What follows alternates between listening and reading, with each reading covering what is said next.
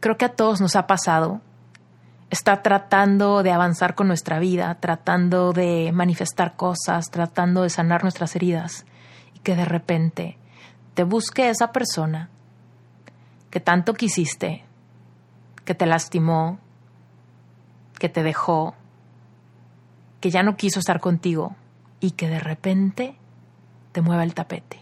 Te mande ese mensaje, te mande esa foto, te mande esa canción, te mande algún recuerdo, de alguna manera haga contacto contigo. ¿Qué hacer cuando te buscan y te mueven el tapete? ¿Cómo discernir entre qué es lo que debo de hacer y qué es lo que no debo de hacer?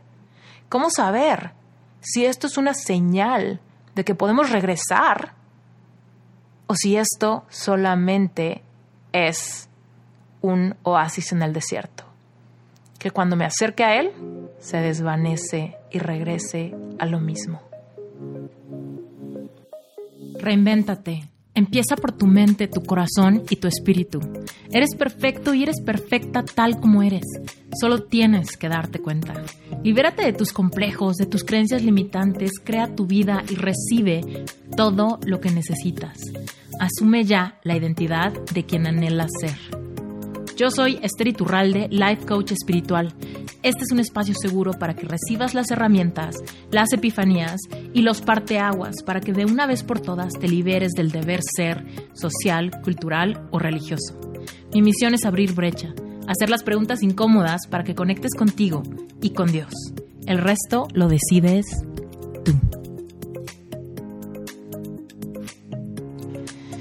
Bueno, pues ya era hora de grabar este episodio porque no sabes cuántas personas me escriben pidiéndome consejo porque no saben qué hacer en el momento que el ex, la ex o alguien del pasado se hace presente en la vida. ¿Por qué digo alguien del pasado? Porque no necesariamente es un ex. También puede ser una amistad del pasado que se rompió, que te abandonó, tal vez puede ser también un familiar, ¿no? Con el que hubo quizá un pleito o algo así y que de repente se vuelve a ser presente en tu vida. Pero bueno, pensemos en qué es un ex, ¿no? Y esto te lo escribo porque literal una persona ayer me pedía consejo de esto y le dije, híjole, ¿sabes qué? Te quiero decir tantas cosas que mejor grabo un episodio del podcast. Y mira, la realidad es esta. En la vida, cuando tenemos una confrontación, un rompimiento que nos trae mucho dolor e iniciamos el proceso para sanar, pasan dos cosas. Cuando tú empiezas a sanar y particularmente en el amor, particularmente en una relación amorosa, y tú te empiezas a atrever a cortar lazos de alma, contratos espirituales. Me has escuchado hablar de esto antes en otros episodios y si tú eres nuevo en mi comunidad y quieres saber qué son estos lazos o contratos espirituales con exparejas, te recomiendo que escuches urgentemente el episodio número 30, ¿ok? En este podcast hay un episodio que es el 30 que se llama Síndrome de un Corazón Roto. En ese episodio hablo al respecto de cómo se sienten esos lazos de alma y esos contratos espirituales que a pesar de que una relación ya haya terminado, nos siguen generando mucho dolor, mucha fuga de energía, los tenemos completamente en nuestra mente, ¿no? Realmente nos pesa mucho, no sentimos esa distancia, no sentimos ese alejamiento, al revés, lo seguimos sintiendo súper presentes en nuestro día a día, constantemente en nuestra mente, constantemente en nuestro corazón. Y eso tiene que ver con los lazos y los contratos espirituales. Pero bueno, vamos a lo que sigue. El punto es que cuando tú empiezas tu proceso de sanar, cuando empiezas a enfocarte en ti, cuando empiezas a trabajar en tu presente, cuando empiezas a liberarte de bloqueos, creencias limitantes, complejos, empiezas a profundizar en tu merecimiento, en tu amor propio, genuinamente te empiezas a sentir mejor, ¿qué crees que pasa? Tu ex o la persona que tenía esa atención tuya, a pesar de que no haya contacto, ¿ok? Tú igual me puedes decir, no, pero es que yo con mi ex de verdad no sabía de él o de ella en muchísimo tiempo. de verdad, habíamos cortado todo el contacto, de hecho lo tenía bloqueado, bloqueada, hace años no sabía de él o de ella. Pero cuando genuinamente empieza a fluir algo en tu vida, la otra persona empieza a sentir el vacío de tu energía. La energía va más allá de la distancia física, ¿ok? Entonces, cuando genuinamente la otra persona empieza a sentir la ausencia de toda la energía que tú le mandabas, le emanabas a través de tus sentimientos y tus pensamientos, que sabes que vienen súper ligados, ¿no? Porque lo que pensamos nos genera emociones. Entonces, cuando tu ex empieza genuinamente a sentir como que ya no hay esa energía, como que ya no está sintiendo esa validación al respecto de toda tu intensidad, entonces se acuerdan de ti. Y esto no quiere decir que tu ex sea malo o mala, ¿no? Para nada. Simplemente, inconscientemente, hay una sensación de que, ¿dónde quedó? ¿Dónde está? Me hace falta. Me da curiosidad. Me acordé. Me vino a la mente, me encontré la foto, me acordé de tal momento, escuché una canción que me recordó de ti. ¿Por qué? Porque se siente un vacío, se siente un hueco que antes estaba siendo llenado por la energía que tú le mandabas a ese hueco. Pero entonces, cuando te empiezas a enfocar en ti y toda tu energía la empiezas a reciclar hacia ti, empiezas a liberarte de todas las fugas, de repente esa persona te busca. Y cuando te busca, te mueve el tapete. Cuando te busca, te genera una montaña rusa de emociones, no sabes qué hacer, te movió el tapete, te caíste al piso, no supiste qué hacer, no puedes dormir, tienes ansiedad, estás inquieto, inquieta, te dio un bajón, te recordó, bla, bla, bla, bla, bla, bla, bla, bla, bla, ¿no? Y entonces me escriben y me dicen, híjole, me buscó y no sé qué hacer, ¿no? Y particularmente gracias a la chava por la que hoy estoy grabando este episodio, me decía, oye Esther, es que en serio no sé qué hacer porque me escribe mi ex y me dijo que él y toda su familia salieron positivos de COVID-19 y que estaba súper triste, súper preocupado y no sabía qué hacer. Y me mandó una foto de nosotros, ¿no? Y me decía, estoy súper preocupada, bueno, estoy súper ansiosa, me movió el tapete muchísimo, no tengo idea qué hacer, no sé si buscarlo, no sé si escribirle, no sé cómo reaccionar, ¿no? A lo cual yo le contestaba, a ver, entendamos cómo funcionan los seres humanos, incluido tú y yo, ¿ok? Cuando estamos en un momento negativo, por supervivencia, no es porque seamos buenos o malos.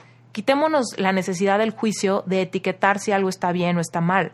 Simplemente observemos con claridad y veamos lo que es sin querer ver algo que no está, ¿ok?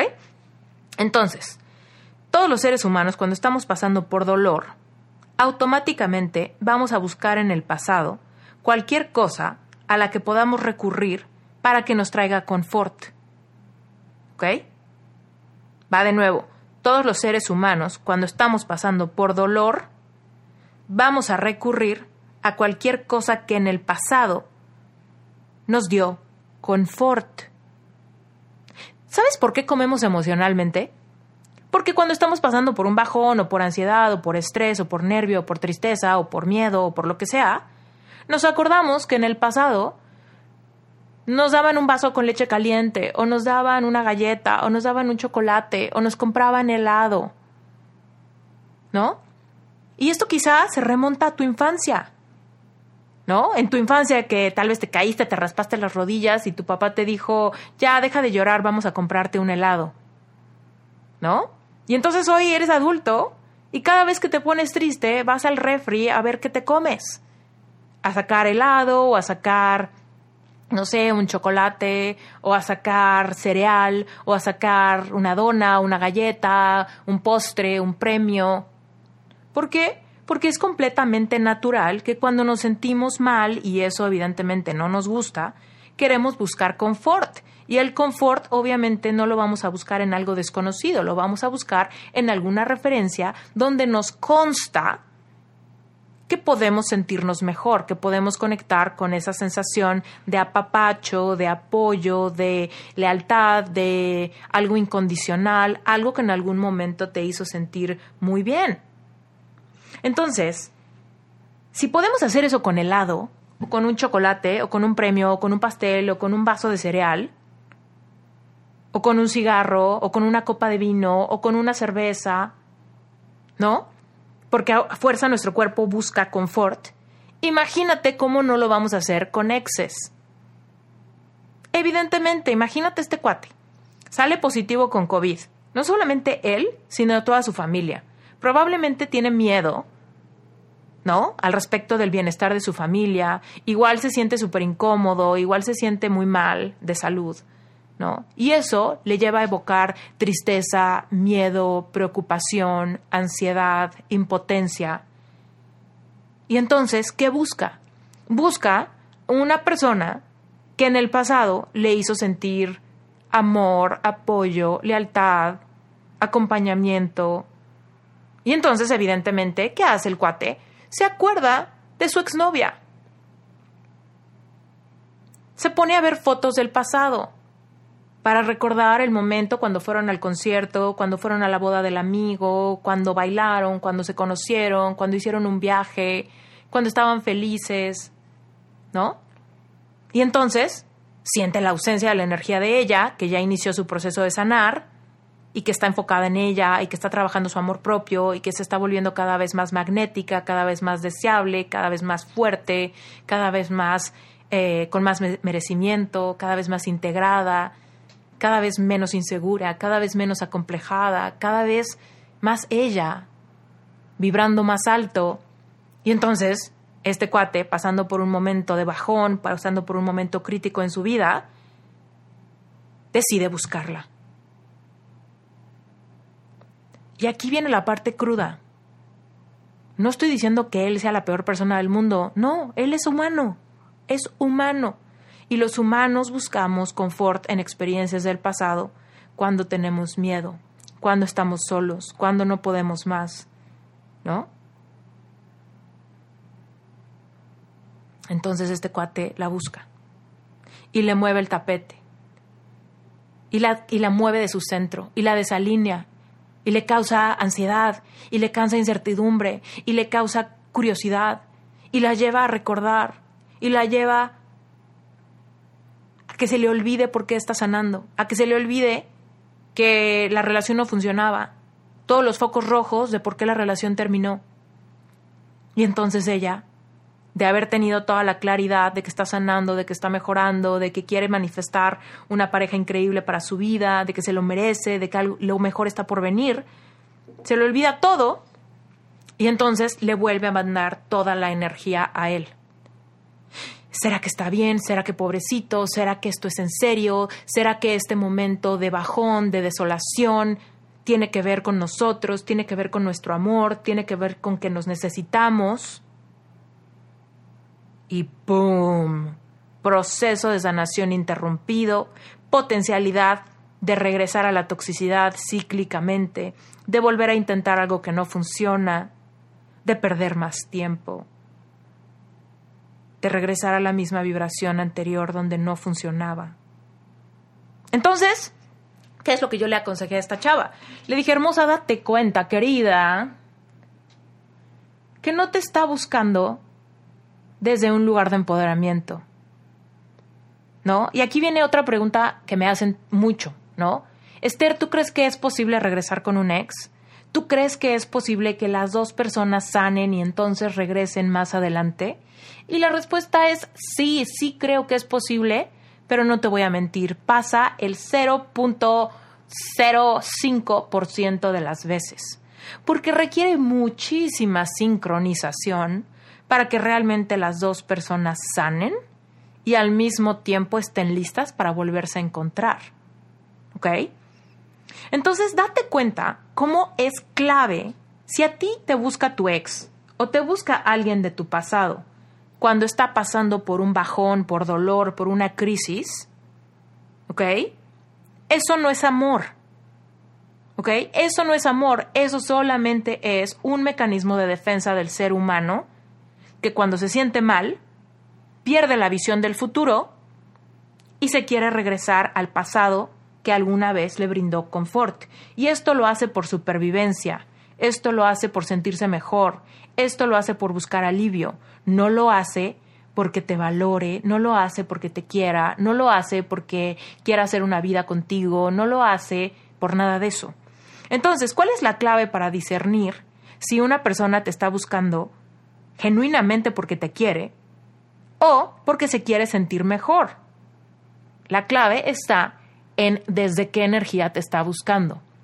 Y lo que le dije a esta chava fue, hermosa, si te está buscando porque está enfermo él y toda su familia, porque está preocupado, porque siente miedo, porque tiene tristeza, te está buscando por interés personal, para que le ayudes a sentirse mejor y en cuanto se sienta mejor va a regresar a su mismo enfoque de antes que no te incluye a ti. ¿Ok? Ahora, por el contrario, si te buscara en el mejor momento de su vida, he ahí, ¿no? He ahí la respuesta, he ahí la clave, he ahí la pieza fundamental de la claridad. Si te busca en el mejor momento de su vida, entonces sería diferente. Date cuenta. Si te busca tu ex y te dice, estoy en el mejor momento de mi vida, me está yendo increíble en el trabajo, me siento más guapo, más guapa que nunca, me siento sano, me siento llena de energía, tengo 1000 sueños, estoy avanzando con todas mis metas, me siento abundante. Y desde este lugar estoy viendo fotos de nosotros. Y desde este lugar me acuerdo de ti. Y desde este lugar te extraño. Y desde este lugar quiero conectar contigo y tengo curiosidad de saber cómo estás. Ahí sí, querido, querida, qué bonito. Desde esa energía de completud, desde esa energía de satisfacción, de abundancia, de plenitud, de amor propio, si te buscan, genuinamente es porque quieren saber de ti, genuinamente es porque haces falta, genuinamente es porque quizá haya un futuro bien bonito juntos. Pero cuando te buscan y te dicen, te extraño porque tengo miedo, estoy enfermo, no tengo dinero, me corrieron del trabajo, estoy enfermo, mi familia está mal, estoy en crisis. Entonces dime tú si te extrañan a ti o solamente están desesperadamente buscando consuelo, apoyo, confort, porque están en una crisis personal. Y esa crisis personal no quiere decir que te quieran. Quiere decir que están en crisis personal, nada más. Y cuando estamos en crisis personal, batallamos. Cuando estamos en crisis personal, hacemos lo que sea, damos patadas de ahogado, porque lo que sea es bueno, porque lo que sea que me ayude a sentirme mejor, porque lo que sea que me ayude a dormir tranquilo, porque lo que sea que me ayude a quitarme esta ansiedad, porque lo que sea que me distraiga de todos los problemas que tengo. Y entonces me regreso al pasado y en el pasado está esta chava o este chavo o esta persona o mi ex esposa o mi ex esposo o mi ex amiga o mi ex persona. Y entonces le hablo. Lo saco de su centro con tal de que me dé algo que a mí me haga sentir mejor. Y eso es muy egoísta. Entonces, he aquí el consejo que te quiero dar. No interrumpas tu proceso. No interrumpas tu avance. No te confundas de a gratis. No te marees porque alguien te necesita. Cuando estás en un proceso de sanación o en un proceso de crecimiento personal o en un proceso de manifestar todos tus sueños, lo peor que puedes hacer es dejar que una persona de tu pasado te arrastre, te quite de tu centro, te quite del escenario principal de tu vida, de tu historia, y se vuelva otra vez el que roba el reflector de quién es más importante. Porque esta chava está en un proceso de sanar. Y algo que yo digo, muy importante en mis cursos, o en mi curso de cómo sanar un corazón roto, es que tú eres el personaje principal de tu historia. Y cuando estamos pasando por un reto, particularmente cuando estamos pasando por un bajón o por un corazón roto, somos el personaje principal de la historia que está completamente quebrado, Y en ese momento la película es una tragedia. Pero cuando tú retomas el saber que tú eres el personaje principal de la historia y que tu vida es esta gran película, la película de tu vida, entonces te das cuenta que el personaje principal de la historia, que en ese momento está caído, quebrado, puede dar un giro maravilloso en su historia y se convierte en una película inspiradora, una historia de redención, donde el personaje principal se vuelve el héroe y donde se levanta del fango y donde recupera su camino y donde recupera las fuerzas y donde cambia su vida y donde pone límites y donde se libera de la toxicidad y donde empieza a creer en sí mismo, en sí misma. Y entonces esa película se vuelve una de esas películas que nos envuelven el corazón y que nos hacen inspirarnos y que las podemos ver 20,000 veces y nos evocan emociones bien bonitas, ¿no? Pero entonces aquí quiero que entiendas que tú, querido o querida, tú eres el personaje principal de tu historia. Siempre. Tú eres el personaje principal de tu historia. Entonces yo no sé en qué momento va la película de tu vida. Tal vez ahorita estás en un momento donde el personaje principal de la historia está triunfando, o ha cumplido sus sueños, o está pasando por el mejor momento, o se está enamorando, o está triunfando, o está siendo abundante, o está ganando un premio. O tal vez el personaje principal de tu historia ahorita está pasando por un momento de tristeza, por un duelo, por una pérdida, por un reto, por vacío, por escasez, por corazón roto, no sé. Pero no se vale que llegue alguien de tu pasado, te haga para allá y se vuelva a poner en el lugar del personaje principal de tu historia. Este cuate, pues me da mucha pena, ¿no? Su caso. Espero y le mando, aunque no lo conozco ni sé su nombre ni nada, pero le mando luz y le mando salud a él y a su familia. Sin embargo, no es justo que porque él está mal en este momento, arrastre el proceso de esta chava que estaba tan bien, ¿no? O que estaba avanzando tan bien y que se le movió el tapete. Y digo, sigue muy bien. Evidentemente platicamos y me dijo que está, que le hizo mucho sentido lo que le dije y me da mucho gusto. Pero el punto es que si esto eres tú, no permitas que entonces toda la atención de lo que estás tratando de lograr en tu vida, ya sea sanar tu corazón o lograr alguna meta o manifestar un sueño o avanzar hacia tu propósito de vida, y de repente porque alguien te habla y te dice que está triste, que está en necesidad, que está enfermo, que tiene un problema, que lo corrieron del trabajo o lo que sea, entonces se vuelve completamente el enfoque de tu vida. Y entonces ya te dejas de preocupar por lo que tú quieres, por a dónde tú vas, por tu proceso de sanar, y entonces quieres ser buena persona y entonces ya otra vez toda tu energía mental, todas tus emociones van hacia pobrecito, pobrecita, no puedo creer, cómo lo apoyo, cómo le doy, cómo le quito, ¿será que vamos a regresar? ¿Será que vamos a estar juntos? ¿Será que me extraña? ¿Será que siempre sí me quiere?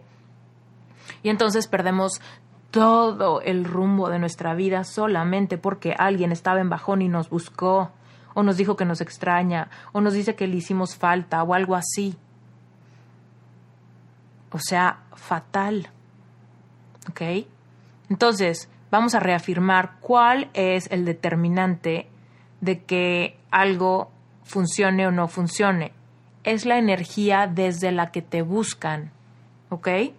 Entonces, por favor, la próxima vez que te busque alguien de tu pasado, la próxima vez que te busque a algún ex, pregúntate, ¿me está buscando desde un gran momento en su vida? ¿O me está buscando porque está mal y necesita confort? No me necesita a mí, necesita confort. Y te voy a decir algo que te va a impactar y tal vez se siente muy triste. Pero así como te buscó a ti, tal vez también buscó a otra ex o a otro ex. O tal vez le habló a varios amigos, ¿no? O tal vez le habló a todas las personas a las que alguna vez rechazó, o todas las personas de las que se ha alejado. Porque como está triste, preocupado, ansioso, pasando por ansiedad, se pone a agarrar su celular y se pone a mandarle mensajito o fotos a todas las personas con las que alguna vez se sintió cómodo o cómoda. Porque estaba buscando confort de todas las posibilidades. Y entonces esto puede sonar cruel, pero no es porque tú seas especial para él o para ella. Es simplemente porque están dando patadas de ahogado, buscando en todos lados donde alguna vez no valoraron, o donde alguna vez no funcionó, o donde alguna vez no jaló, pero sigue habiendo los recuerdos de donde hubo atención, lealtad, fidelidad, confort, cariño, romance. Entonces, yo sé que es fuerte, pero es la verdad. Cuando alguien te busca, es muy, muy importante que te pongas antes de que te emociones, o antes de que te traumes, o antes de que te aceleres, o antes de que te imagines que ya van a regresar y que todo tiene sentido, que te pongas a preguntar desde qué energía él está o ella está queriendo buscarme ahorita. Me está buscando porque está perfectamente bien, porque está contento, porque está sanando sus heridas, porque realmente ha reflexionado, porque me extraña, pero su vida va mejor que nunca. ¡Wow! Ahí sí, para bien las orejas. Porque si esa persona con quien no funcionó se ha ocupado de crecer, se ha responsabilizado de su vida, se ha responsabilizado de sus emociones, está recuperando su merecimiento, trabajando su amor propio, y así te busca, ¡qué maravilloso! ¡Qué maravilloso! Para bien las orejas. Pon mucha atención. Pero si te busca porque está paralizado de miedo, porque está preocupado, porque no tiene trabajo, porque no tiene dinero, porque se murió alguien, porque se enfermó alguien, porque se enfermó él o ella, entonces, sé compasivo, sé compasiva, pero no permitas que se lleve el personaje principal de tu historia. No permitas que entorpezca el proceso a que tú logres tus sueños, tus metas y todo en lo que has estado trabajando. No permitas que se genere una fuga de toda tu energía, de toda tu atención. Y no digo que te portes grosero o grosera, ¿no? Mándale toda la luz, dile que le deseas lo mejor, deséale lo mejor a su familia también. Quizá dale algún consejo, quizá recomiéndale un libro, quizá aconséjale que busque ayuda profesional, que vaya a terapia, que busque un coach, que tome un curso, que empiece a meditar, ¿no? Puedes darle las recomendaciones que tú quieras y desearle lo mejor, incluso puedes incluirlo en tus oraciones y pedir por él, ¿no? Desearle y mandarle toda la luz. Pero eso no quiere decir que le vas a escribir, que vas a hablarle por teléfono, que lo vas a ir a ver, que le vas a mandar mensajitos todos los días, porque así es como lo conviertes en el personaje principal de tu historia. Permites que se lleve toda tu fuga de energía. Empiezas a no poder dormir, empiezas a estar súper ansioso, le hablas a tus amigas y les cuentas que te buscó, que te dijo, le sacas un pantallazo a la conversación de WhatsApp y se lo mandas a tu hermana y se lo... Sabes perfectamente a lo que me refiero, porque lo has hecho. Le has dicho a tu amiga, no manches, ¿quién crees que me buscó? No manches, mira lo que me dijo. No manches, fulanito tiene COVID. Y me buscó y me extraña y me mandó esta foto, ¿puedes creerlo? Y le platicas a tu gente, le dices a tu mamá y se lo enseñas a tu mejor amigo. Y permites que toda la fuga de tu atención se vaya de nuevo al mismo lugar donde no da fruto. Y luego no te das cuenta porque pierdes y pierdes el tiempo. ¿Y sabes qué es lo más frustrante?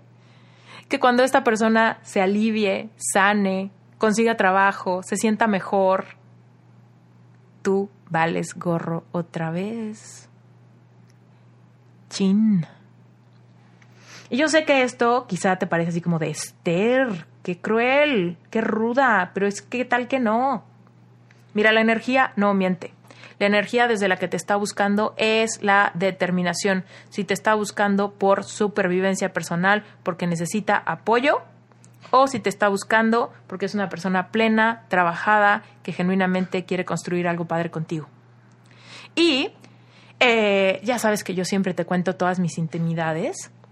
Y una historia que no he platicado es que, te voy a contar esto.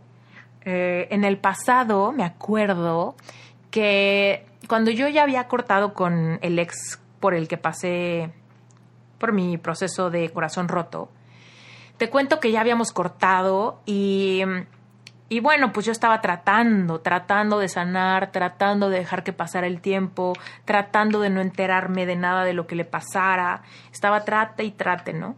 Y le estaba echando muchísimas ganas, me estaba costando mucho trabajo, te lo juro, yo tenía muchísima ansiedad. Ya sabes que pasé por insomnio, estaba fumando mucho, me sentía muy triste, todos los días tenía ganas de llorar. Pero pues estaba echándole ganitas, ¿no? Para aislarme, por ejemplo, de redes sociales, ese tipo de cosas, para poderme concentrar en mí, en mi proceso, ¿no? Estaba echándole muchas ganas por salir adelante. Y mi ex estaba, la verdad, saliendo mucho, disfrutando mucho, teníamos algunos amigos en común. Yo en ese momento decidí que esos amigos en común ya no eran amigos en común, eran amigos suyos. Y pues yo decidí como aislarme. La verdad es que no por placer, sino porque no me quedaba de otra y genuinamente me lastimaba demasiado enterarme que salía para todos lados y que iban de fiesta y etcétera, ¿no? Entonces yo pues trataba de no enterarme de nada y además yo no tenía ganas de hacer nada de eso. Yo estaba en mi casa encerrada y no tenía ganas de salir ni de arreglarme ni de nada. Entonces pues por ahí de repente me enteraba que estaba sale yendo a fiestas y etcétera, ¿no? Pero bueno, el punto es que en una de las salidas que él hizo, esto me enteré después, pero en una de estas salidas fueron, me acuerdo, a ver una pelea de box a un restaurante, ¿no? Estas peleas de box que son como muy importantes y la gente se junta en estos bares como a ver la pelea y como echar fiesta, ¿no? Entonces fue a una de estas cosas con uno de estos amigos que teníamos en común y después, como habían tomado mucho, pues no sé si mucho, pero habían tomado alcohol, él decidió quedarse a dormir en casa de su amigo, ¿no? ¿Y qué crees? Que en la noche le dio un pequeño derrame cerebral. Un pequeño derrame cerebral. Pero un pequeño derrame cerebral ya es un problema médico muy importante. Entonces, bueno, a la mañana siguiente, te cuento la historia rápido porque esto no es importante, pero el punto es que a la mañana siguiente el amigo lo lleva al hospital y lo meten a terapia intensiva unos días. Y yo no me había enterado de nada de esto hasta que de repente me entero. Y evidentemente yo me quité del personaje principal de mi historia, lo volví el personaje principal de mi historia, me volví chango por encontrar, igual no entiendes esa expresión, pero es como que hice todo por ver exactamente en qué hospital estaba, ¿no? Y me lancé al hospital, me acuerdo que hasta le compré flores, fui al hospital y me acuerdo que ya estaba en terapia intermedia. Y porque habían pasado como 3 días, yo me enteré 3 días tarde, pero el caso es que llego al hospital y me acuerdo que entró al cuarto donde él estaba y ¿sabes qué fue lo primero que me dijo? Me dijo, flaca, qué bueno que ya llegaste. No sabes cómo me movió el tapete. Flaca, qué bueno que ya llegaste. No me dijo, gracias por venir. Me dijo, gracias que ya llegaste. Me dijo, tú eres lo primero que dije cuando salí de terapia intensiva. ¿Dónde estabas? Sabía que ibas a venir. Sabía que ibas a estar acá. Sabía, ¿no? Y evidentemente me acerqué y me agarró la mano, etcétera, etcétera, etcétera. En esos momentos yo estaba tan desorientada, o sea, me había movido el tapete tanto toda esta circunstancia y sobre todo su actitud tan cálida cuando yo me acerqué, que evidentemente me derretí al agarrarle la mano, me derretí cuando me dijo flaca y ojo, ¿ok? Red flag, súper red flag. Él nunca en mi vida, nunca antes, me había dicho flaca. Ese no era mi apodo. Él y yo teníamos muchos apodos cuando éramos novios. Pero flaca nunca fue un apodo. Nunca fue, o sea, me decía baby, cosas así, pero él nunca me había dicho flaca antes. No era uno de nuestros apodos. Pero en ese momento fue uno de los focos rojos que yo en ese momento no quise ver porque yo estaba súper enfocada en imaginarme algo que no estaba pasando.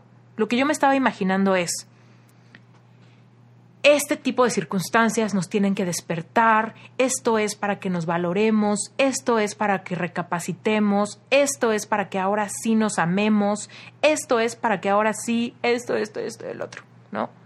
Evidentemente me quiere, evidentemente me necesita, evidentemente somos el uno para el otro, evidentemente esto es para siempre.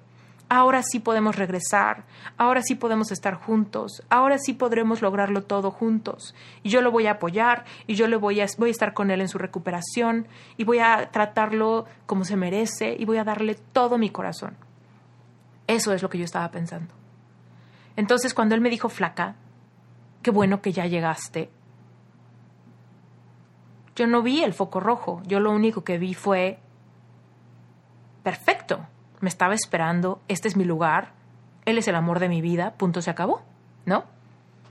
Y entonces ahí estaba también su mamá, su tía, su hermana, digo su hermano, no tiene hermanas, tiene hermano. Y bueno, pues obviamente yo genuinamente mi corazón estaba latiendo a todo por él, ¿no? Y me preocupé mucho y me sentía muy preocupada por su familia, ¿no? Porque, pues imagínense qué miedo, estuvo 3 días en terapia intensiva, o sea, si yo me hubiera enterado de esto, yo creo que hubiera dormido en el hospital 3 días seguidos ahí en una silla y no me hubiera separado del hospital. Hoy le agradezco a Dios que no me enteré antes, porque sé que yo soy una persona tan leal, tan extrema, tan intensa y vivo mis emociones tan a flor de piel que yo te lo juro me hubiera ido a acampar al hospital. Entonces, bueno, el punto es que él ya estaba en terapia intensiva y su mamá me dice, su mamá sí quería salir a echar un cigarrito y entonces yo obviamente me salí con ella y le dije, ¿no? Señora, yo amo a su hijo, estoy tan en shock de lo que pasó y cuenta conmigo y lo que necesite y yo quiero apoyarlos y yo quiero ayudar y yo quiero todo, ¿no? Y la mamá, la verdad es que ella y yo siempre nos habíamos llevado súper bien y fue súper linda conmigo toda la relación y en ese momento fue súper cálida conmigo y me dijo, ay, Esther, no puedo creer, no sabes el susto que tuve y no sabes lo que sentí. Incluso me acuerdo que su mamá lloró, se le salieron las lágrimas y yo me acuerdo que fui por un Kleenex y la apapaché y la abracé y casi lloramos juntas, ¿no? Regresamos al cuarto en el hospital, evidentemente me pasé ahí todo el día. Ponte que llegué por ahí de la 1 de la tarde y me salí del hospital por ahí de las 11 de la noche y... Cuando me estaba yendo, le dije, ¿no? Le dije, oye, mañana nos vemos, mañana regreso tempranito, ya sabes, todo eso. Y la verdad es que yo pensaba, no manches, su familia siempre ha sido súper linda conmigo, tuve un momento súper padre con su mamá, tuve un momento súper padre con él, él me dijo que qué bueno que llegué, él me reforzó diciéndome que yo era lo primero que él había dicho cuando salió de terapia intensiva. Ya, no te hago más larga la historia. Pero el punto es que imagínate que yo manejé del hospital a mi casa sintiendo esa certeza de que esta experiencia tan dolorosa que había pasado tenía que significar que él y yo debíamos de regresar y ahora sí amarnos, ahora sí valorarnos, ahora sí estar juntos, ahora sí ser más fuertes, ahora sí bla, bla, bla. Y esto te lo comparto con tanto detalle porque cuando te buscan y te mueven el tapete es porque todo esto está pasando por tu mente. Es porque crees que esto significa algo, es porque crees que esto es para trascender, es porque crees que las cosas pueden ser diferentes. Pero cuando alguien te busca desde la energía de una pérdida, de una enfermedad, de un susto, de poco dinero, de poca salud, de muchos problemas, etcétera, etcétera, solamente es para tener un confort inmediato que tú puedas proveer.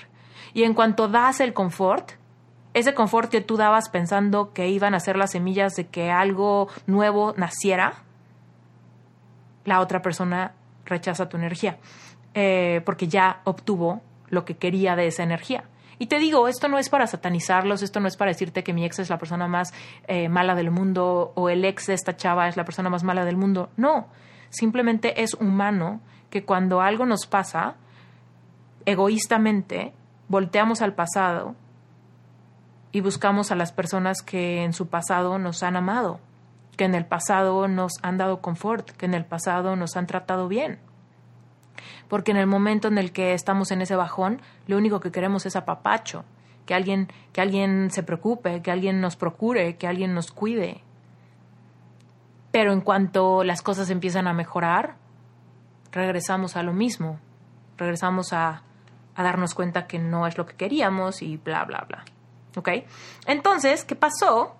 Que manejé del hospital a mi casa y en cuanto llegué a mi casa, mi ex me mandó un mensajito de texto y me puso, muchas gracias por haber venido, pero no regreses mañana. ¿Puedes creer esto? Muchas gracias por haber venido, pero no regreses mañana. Este es un tema, este es un momento para pasarlo solamente con mi familia. Y no quiero que mi familia se incomode por tu presencia o algo así.